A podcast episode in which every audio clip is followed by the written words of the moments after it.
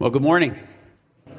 Hey, we'd like to welcome back our youth and youth leaders from their annual beach trip down in Delaware. I heard it was a hot one, and uh, we're always hearing good things about our youth ministry and the investment that is being made in our young people's lives, lifelong relationships that are occurring. I know my three daughters especially benefited from that with Ben and Sue, so much to be thankful for. Again, welcome back. Okay, so we return again this morning to our summer series on the church. And you know that our love for the church stands pretty close to our love for our Savior because He died for it. He died for the church.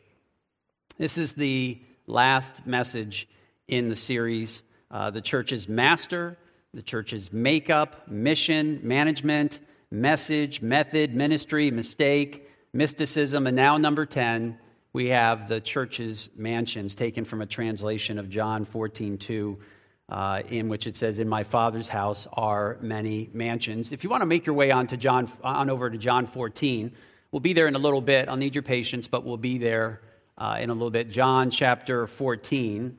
And this morning's subject is that of heaven. Heaven. As we seek to answer two important questions that I think every pastor likely has on their top 10 asked list, most popular asked list. First, what happens to us when we die? What happens to us after we die? No one's denying that death will come. Uh, we've all lost loved ones. People die every day, young and old. But there is sort of an ABC mentality, anything but Christian kind of attempt out there to answer this question. And so we want to be biblically accurate. We want to uh, answer this question in a biblical manner. And so we'll see how this gets answered here, more on, on this in a moment. The second question we want to answer, also found in your bulletins, is what will heaven be like for us? What will heaven be like for us? Are we quarantined to a cloud with a harp in our hands? Have you seen some of those cartoons? Uh, or are we surrounded by uh, precious moments, figurines of chubby baby angels for all eternity? Sounds worse than a Hallmark movie marathon. But uh, what will heaven be like for us? We'll do our best to answer this question as well from those encouraging words in John 14, which begin Do not let your heart be troubled. Now, full disclosure, I had asked Sonny to read for us from 2 Corinthians earlier because I wanted to remind us of the, the big picture as it relates to the afterlife. To be clear, what he read included these words in 2 Corinthians 5 8. Help me here. Absent from the body, present with the Lord, right? For true believers, in an instant, a divine miracle takes place at the moment of our death that puts us in the presence of the Lord. To be absent from the body is to be present with the Lord. Far better to be with the Lord. And this is what Scripture promises Christians who uh, are in the family of God will go from an existence and presence in this life instantly into an existence and presence with the Lord. Your soul in the glory of eternal heaven, in the presence of our risen Savior. And this is why the first question in your bulletin reads this way What happens to us, to us, after we die? We're talking about the church here in this series, us, church aged Christians. What happens to us after we die? What happens to those Christ died for? What happens to those that Christ purchased with his blood, redeemed upon the cross after they, after we die? What happens to us after we die. You know, they say there's um, the only certainty in life is death and taxes. You live your whole life, you try to make the best of it, you pay your taxes, and then you die. Now, what I want to share with you is another certainty. Another certainty, and it's concerning the certainty of the afterlife as God reveals it to us. You know, with good reason, the Apostle Paul declared, Where, O death, is your victory? Where, O death, is your sting? And as believers, we shouldn't fear death. Oh, we could talk about dying. There might be some fear in dying. Dying can be quite painful, depending on how you die. But death? No, we shouldn't fear death as Christians. We know that when we close our eyes, when I close my eyes in death, my soul's going to be in the immediate presence of Christ. And I long for that. I long for that day.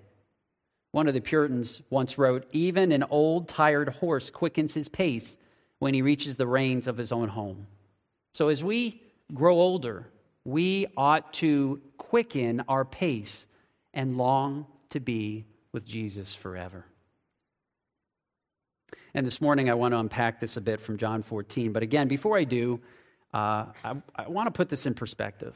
And so I'd like to highlight, do something a little different here. I'd like to highlight some of what others are saying about heaven, about what happens when a person dies. Now, for them, if you're looking at your bulletin already, you'll see these are uh, afterlife theories, okay? Because they don't possess absolute truth. They don't have the Word of God. They don't see the Bible, God's Word, as authorita- authoritative. They don't see it as sufficient for their lives. In fact, they'd much rather go elsewhere. The trouble is, not all roads lead to heaven. Not all roads lead to heaven. They can't all be the same, as the basic tenets of Christianity make this impossible. And this is what I wrote. I dedicated a whole chapter to this subject in my book, Five Half Truths, where I spend that chapter debunking the myth that all religions are the same. Listen, the only way that you can reconcile Christianity with the religions of the world on really any major subject is to do so at the cost of truth. At the cost of truth. Your Bible would have to be some kind of perforated version where you punch out the verses that you don't agree with, the verses you don't like. And as it relates to heaven, the moment we take our final breath in this life, we will either be proven wise in the word or foolish in the world. Okay, so let's get right to it under the category of uh, ABC, as I said any, before, anything but Christian. We, we have number one here. We have the result of reincarnation. The result of reincarnation. You know, there are three, at least three, that I have here, major belief systems out there that believe death results in reincarnation when you die, you start all over again in a different body or form, is what they mean here. And the first example I have is Hinduism. Hinduism. Hinduism believes in reincarnation based on karma. Now, you know karma, right? When the person who passed you on the road gets stuck at the next light, that's what we call karma. When the guy hits a home run and he does some incredible, crazy celebration, and then he's at the plate next time and he gets hit with a pitch, we see that as karma. In Hinduism, there are three types of karma that of past lives, that of this present life, and that of the lives not yet lived. And they believe that the karma of life will determine the next life. Karma, not God. And although they state that there is a divine being that watches over these cycles of reincarnation, it's a cycle of rebirth based upon their works. What they've done determines where they go. That's the, the result that is there. And so Hindus believe that the soul can live millions of lives. So bad karma can result in making you a slug in the next life. I'm not making this up. Good karma, a higher being with the overarching goal being to escape the cycle known as samsara and achieve a state moksha where one is reabsorbed into a universal spirit, much like uh, placing a drop of water in the ocean. Buddhism, the second one here, also believes in a form of reincarnation, and it is based upon their elimination of desire their elimination of desire. Like Hindus, Buddhists believe karma determines the next life. Again, this is the result of their reincarnation. As a person learns to desire nothing, they desire they achieve a state of nirvana. Nirvana.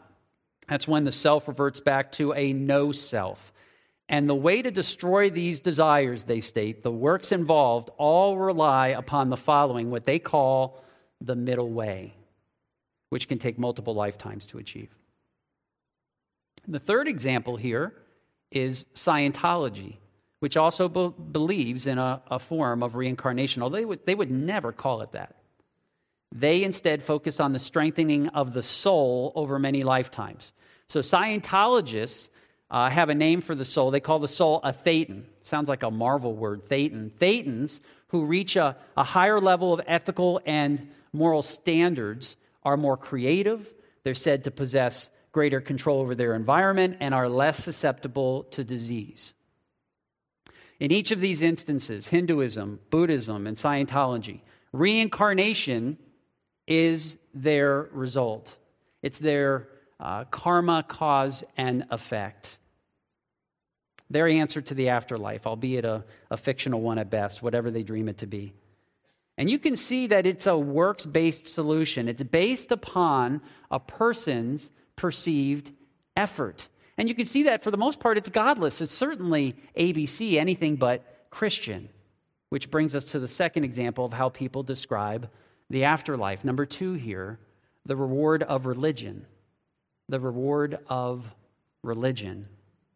When we use the word religion, we are referring to a man made system of belief. Religion's man made, as opposed to Christianity, which is not, as it's predicated upon Christ. Religion is about what a human being has to do to be right with God. Christianity is about what God has already done to provide us the opportunity to be right with Him.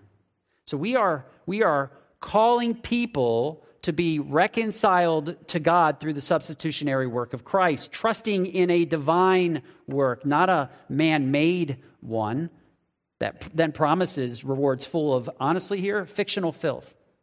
It's, it's amazing to me that anyone would give credence to a religion that focuses its heavenly reward on sex. And two of the three that I mention here do just that. The reward of religion is where true Islam as taught faithfully from the Quran, believes that heaven is a place where Muslim men are given limitless wine, food, young servant boys, and 72 virgin women for their endless pleasure. Really? That's their heaven. In this Muslim concept of heaven, men are forever young. They're 90 feet tall because they believe Adam was 90 feet tall and sexually active for all eternity. Of course, this is man's reward. You want to know what the woman's reward is? You want to know what she receives? A faithful Muslim woman is simply reunited with her husband as her reward. Oh, that's nice. And, and all of this is determined by their works and their, the desire of their God, which is why they have absolutely no assurance of their eternity. They go, or supposedly don't go to heaven based upon the whim of their God. They have the question Did they please him? Did they please their God? And the quickest and surest way for a Muslim to please him is to die in a holy struggle, a jihad. We could go off on that. But next here, Mormonism. Mormonism is quite similar. Yes, I just said that. In that the reward of every Mormon man is to become a God where he will rule his own planet and populate it himself. This is what they believe concerning the afterlife. The woman's reward? Here's the woman's reward. She will be kept pregnant for eternity, producing spirit offspring. I am not making this stuff up. They are. They're making this up. I mean, this is offensive. We see in God's word that every man and woman is made in the image of God. They have equal spiritual value. Equal value. You know, in Mormonism, up until 1978, only the white man could achieve their form of godhood. Changed in 1978. Bottom line Mormons, originally known as Latter day Saints, hold to an unsavable system. In fact, they all do. And I have to say, I, I know some very kind individuals who are Mormon. They, they are sweet people, but they have the wrong Jesus. and they depart from the true gospel of Jesus Christ, which means that they are lost in a man made system, religion, that believes its reward of pleasure, regardless of how absurd that reward may be, is based upon their own works. Yes, it's, it's true. We could get into this. Muslims and Mormons both believe in a form of heaven and hell, although it is, again, ABC. It's anything but Christian. But let's move on here to Jehovah's Witnesses. They make this list too, in that they believe in some form of heavenly reward based upon their own efforts. They are working their way to their own tale of heaven. You know, at one time, the Watchtower Society, their doctrine originally stated there was room only for 144,000 anointed. They take this from uh, Revelation 7 and 14. But they had a big problem with this because their religion, their cult, grew immensely. So they had to make changes over years to accommodate the 144 plus thousand. I mean, they couldn't say 144,000 anymore. Their members exceeded that in this system, you are also working your way to heaven with tests in this life and supposedly the one to come. And personally speaking, let me just say this. You know, of the six religions, I believe this one to be the most devious.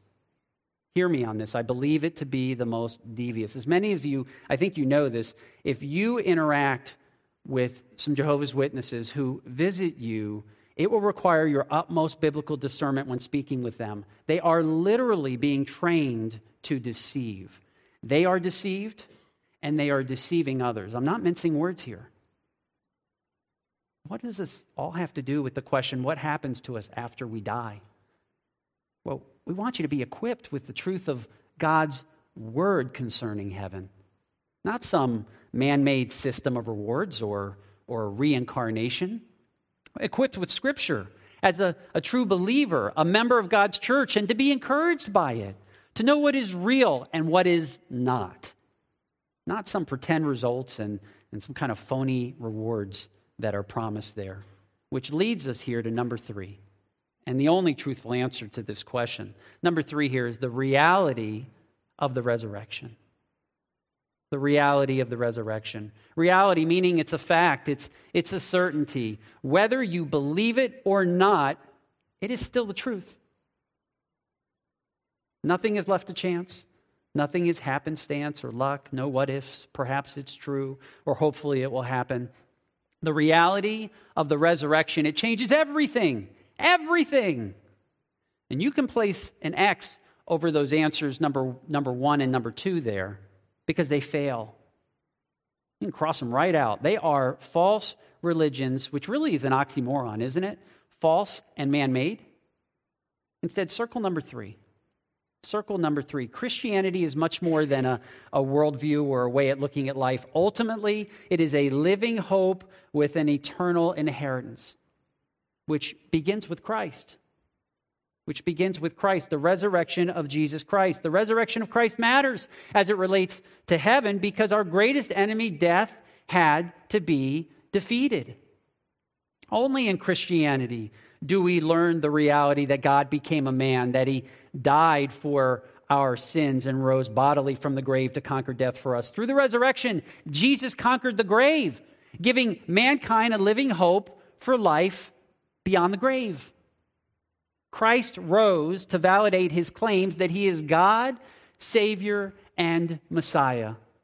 Christ rose to fulfill all those Old Testament prophecies.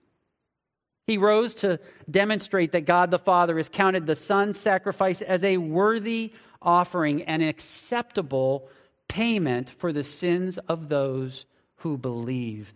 And it is in his resurrection that Christianity is confirmed it is true. According to the uh, Apostle Paul, if Jesus had not risen, then Christianity is just another empty belief system. We, we would still be dead in our sins. And any proclamation of the gospel would be a complete waste of time because in Christ is the hope, the fact, the promised reality of heaven. It's a divine accomplishment as opposed to a human, a failed human effort. But there is uh, more to the reality of the resurrection. Because of, because of the resurrection, we can be born again, you see in your bulletin this morning, spiritually. We can be born again spiritually. It's the same Holy Spirit, the same resurrection power that causes us to be born again spiritually. Just listen to Ephesians 1, verses 19 and 20 here. We're going to get to John 14. What is the surpassing greatness of his power toward us who believe? These are in accordance with the working of the strength of his might, with, with, with which he brought about in Christ when he raised him from the dead and seated him at the right hand in the heavenly places. And this resurrection power that causes us to be born again is a gift. Ephesians chapter 2, 4 through 11. But God, but God, being rich in mercy because of his great love with which he loved us, even when we were dead in our transgressions, made us alive together with Christ. By grace you have been saved, and raised us up with him, and seated us with him in the heavenly places in Christ Jesus so that in the ages to come he might show the surpassing riches of his grace and kindness towards us in Christ Jesus. For by grace you have been saved through faith, and that not of yourselves. It is the gift of God, not a result of works, so that no one may boast. Moreover, this is not just about a spiritual resurrection from death to life, it's also physical in the life to come. Physically, the risen Christ is the guarantee that believers will be raised from the dead too. Christ is the first fruits of a physical resurrection. Look, if, if Christ is not risen, then the church won't be raised. Yet Christ did, in fact, emerge from the tomb alive. He made heaven, eternal life, a reality.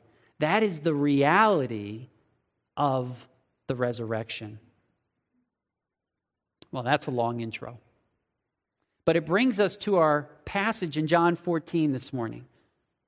I'm assuming you're there, John 14. We're just going to read verses 1 through 3 here, and then we're going to answer question number 2. It says here, Do not let your heart be troubled. Believe in God, believe also in me. In my Father's house are many dwelling places. If it were not so, I would have told you, for I go to prepare a place for you. Verse 3 If I go and prepare a place for you, I will come again and receive you to myself, that where I am, there you may be also. Question number two What will heaven be like for us? We are seeking to answer this because heaven is closer than ever before. And we want to use five statements to help us consider Christ's words here to his disciples. Five statements, with the first one being, There is no heaven without Christ. There is no heaven without Christ. And I'm using this in a variety of ways. First, in, in verse 1, we see Jesus saying, he's declaring his divinity. Believe in God, believe also in me. He is placing himself, once again, on par with the Father. The New King James, I, I prefer this translation of this verse. It reads, You believe in God, therefore believe also in me. You believe God, therefore believe also in me. The issue is trust. To trust what Christ, the Son of God, is, is saying and doing. Imagine you are one of Jesus' disciples, and you were there when Jesus changed the water into wine at the wedding. You were there when Jesus healed the paralytic man by the pool. You were there when, when Jesus fed thousands with, with five loaves of bread and a few fish. You were there in the boat that night on the Sea of Galilee with Jesus as he walked on water. You were there when Jesus gave sight to a man who had been born blind. You were there when Jesus said, Lazarus, come forth. And you know what? He did. He came out. So when you hear his words to believe in him, in the same manner as you believe in God, it should not come as a surprise to believe in him. He has demonstrated nothing less. But then we have those words do not let your heart be troubled. Do not let your heart be troubled. The last few days were an emotional mess for these disciples. As they, they heard Jesus announce his death in John 13 33. Just page over, take a look at this with me. John 13 33, where he says, Little children, I am with you a little while longer. You will seek me, as I said to the Jews, now I also say to you, where I am going, you cannot come. The disciples, they, they had left everything to follow Jesus. Now Jesus is apparently leaving them. And that is the point. Literally, point number one there is no heaven without Christ. Jesus would leave them, not permanently, but to prepare a place for them. To prepare a place for them. And there's, there's also a theological meaning behind this, too. In Old Testament times, God had instructed his people, the Israelites, to perform animal sacrifices, and, and they were required to do so regularly and with specific instructions on the kind of animal and procedures involved. However, it is important to note that these sacrifices they did not pay for their sins against God. Hebrews 10:4 makes this clear. You know this verse. It says, "It is impossible for the blood of bulls and goats to take away sins." So then, why would God have required them? Why would he have required those animal sacrifices? How could God receive this kind of payment and forgive the Old Testament believers of their sins when he clearly states that it would not clear them of their debt? The answer is absolutely astonishing. And it brings us to Jesus. There would be no heaven without Christ. He is the one and only sacrifice that could actually atone, pay for our sin. You see, the effectiveness of those Old Testament animal sacrifices, they rested not in themselves, but in what they were pointing to. They were placing their trust, their faith, in what was promised to come. The, the greater sacrifice that was to come, that is the Lamb of God, whom the Father would offer for his people.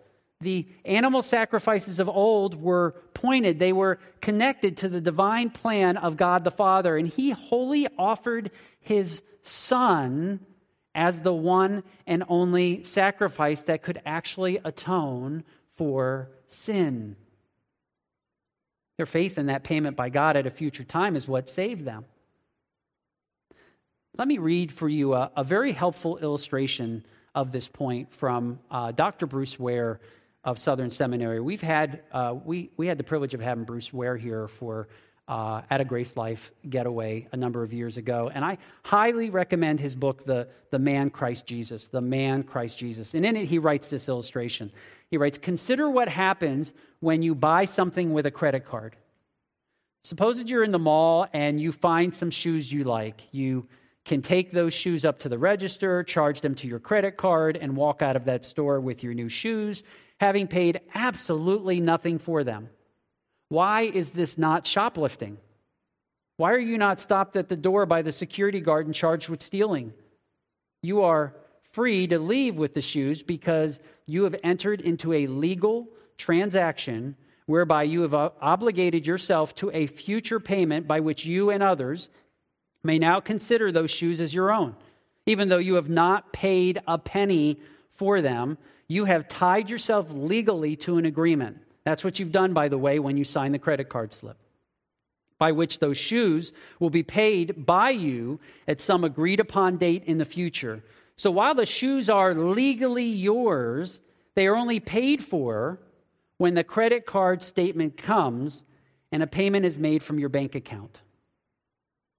In a similar way, God forgave the sin of all Old Testament saints as if it were on credit he devised a system of sacrifices by which each of those animal sacrifices would signal his obligation at some point in the future to ensure that the payment for those sins would surely and truly be made.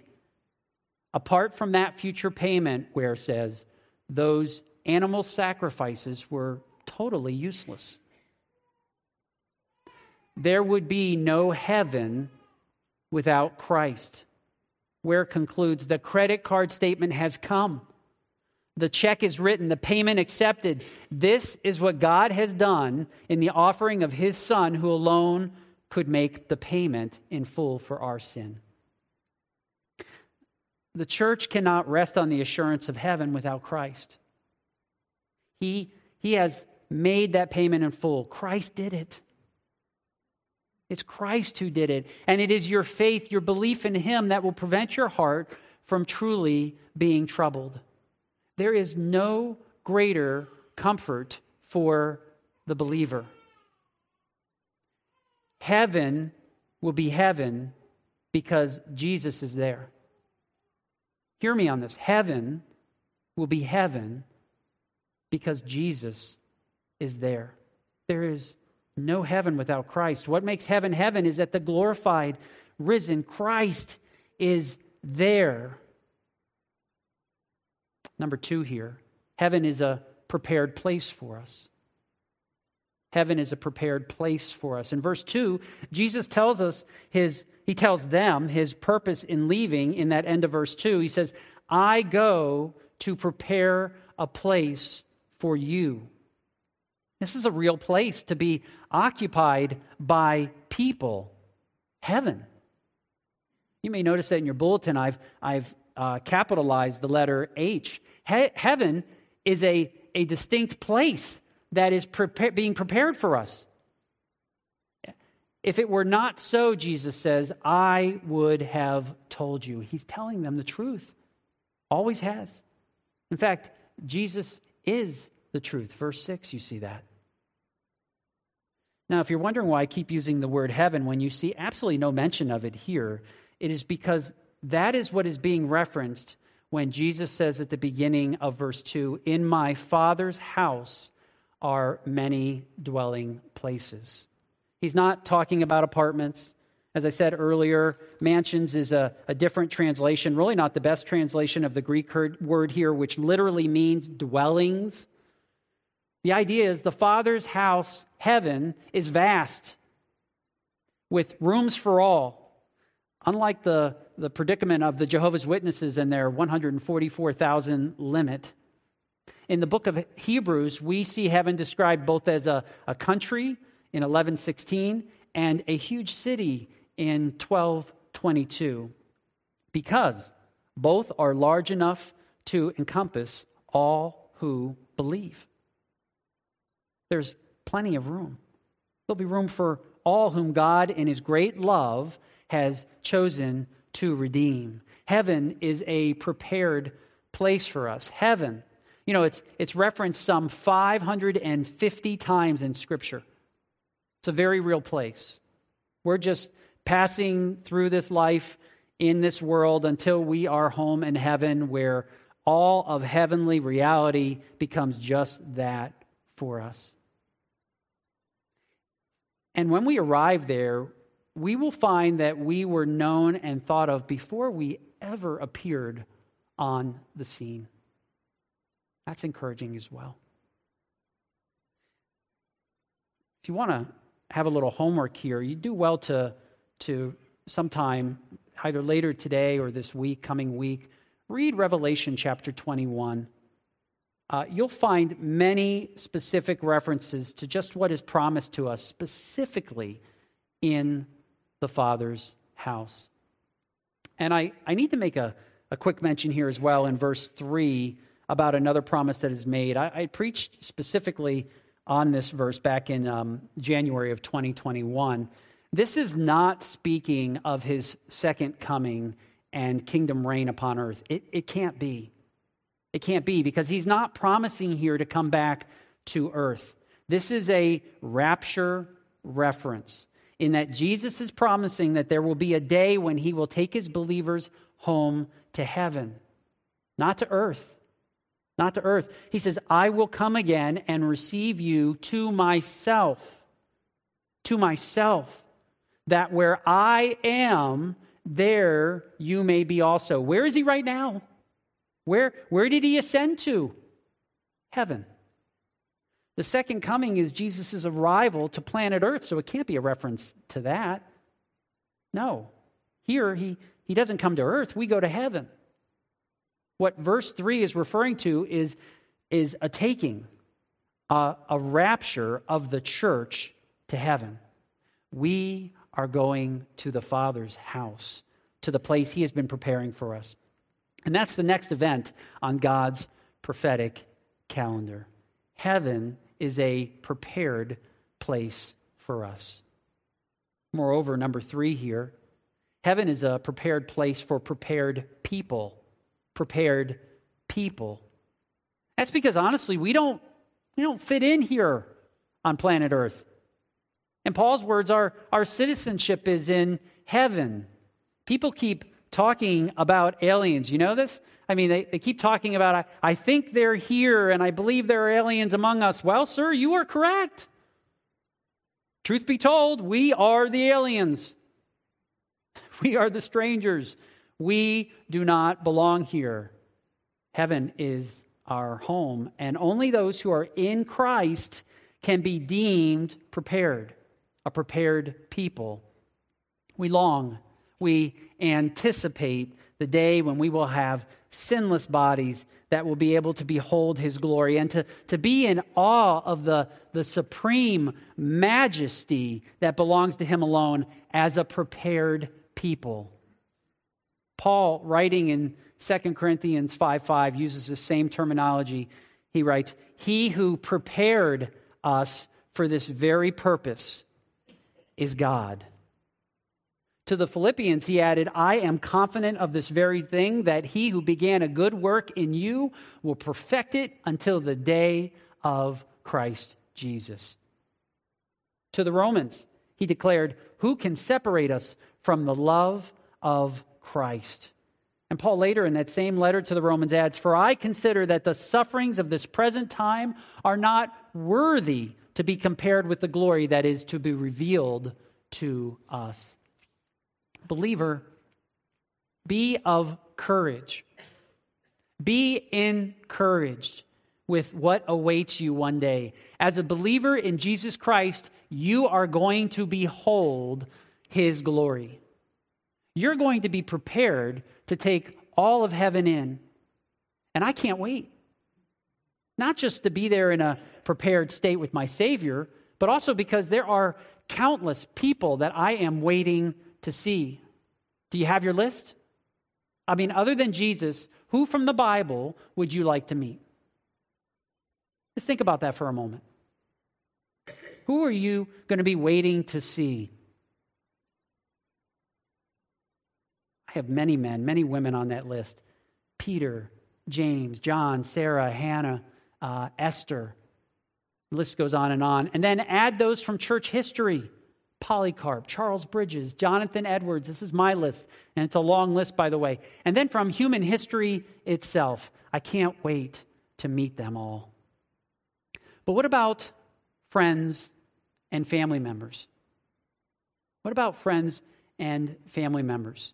This gets a little difficult. You know, I, I have them too, and the problem is, I'm not sure that some of them are going to really be there.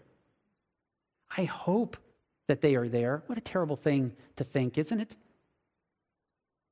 I, I think he'll be there, but I'm not really sure.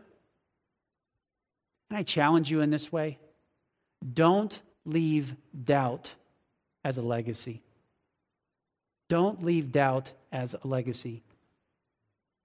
I'm assured of my salvation. Are you assured of yours? If I die today, I'm not here. I'm with the Lord.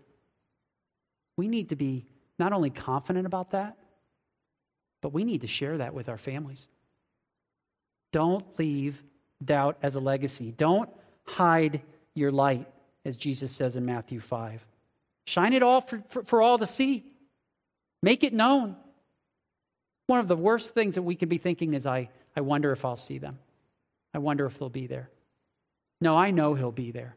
No, I know she'll be there because God's promises are sure. If it weren't true, Jesus would have told us. He would have told us. And I know that he's a true believer in Christ. I know he's placed his faith in Christ alone, or she has. I know they're going to be there, and I cannot wait for that day. Number one, there's no heaven without Christ. Number two, heaven is a prepared place for us. Number three, heaven is a prepared place for prepared people. And number four here, heaven is full of good negatives. Good negatives. This would make for a, an interesting study in and of itself. A list of the good negatives found in heaven. Do you know what I mean?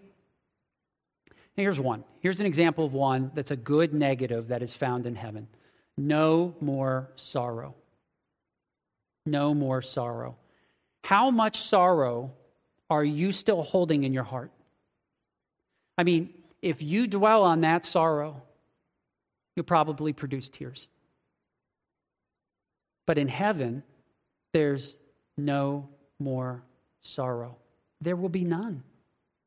It's a good negative. Here's another no more pain. No more pain. Most of you in here get that one, yes? No more pain in heaven. That's a good negative. How about this one? No more curse. There'll be no more curse. I can't wait to get that curse free coffee. You know what I'm talking about? If you enjoy your coffee right now, can you imagine coffee without the fall? Curse free coffee on the other side. But seriously, think of everything that's been tainted by the curse that will be no more creation, our own flesh, our relationships, the roles that we have established. You know, it's a result of the fall. No more curse. No more.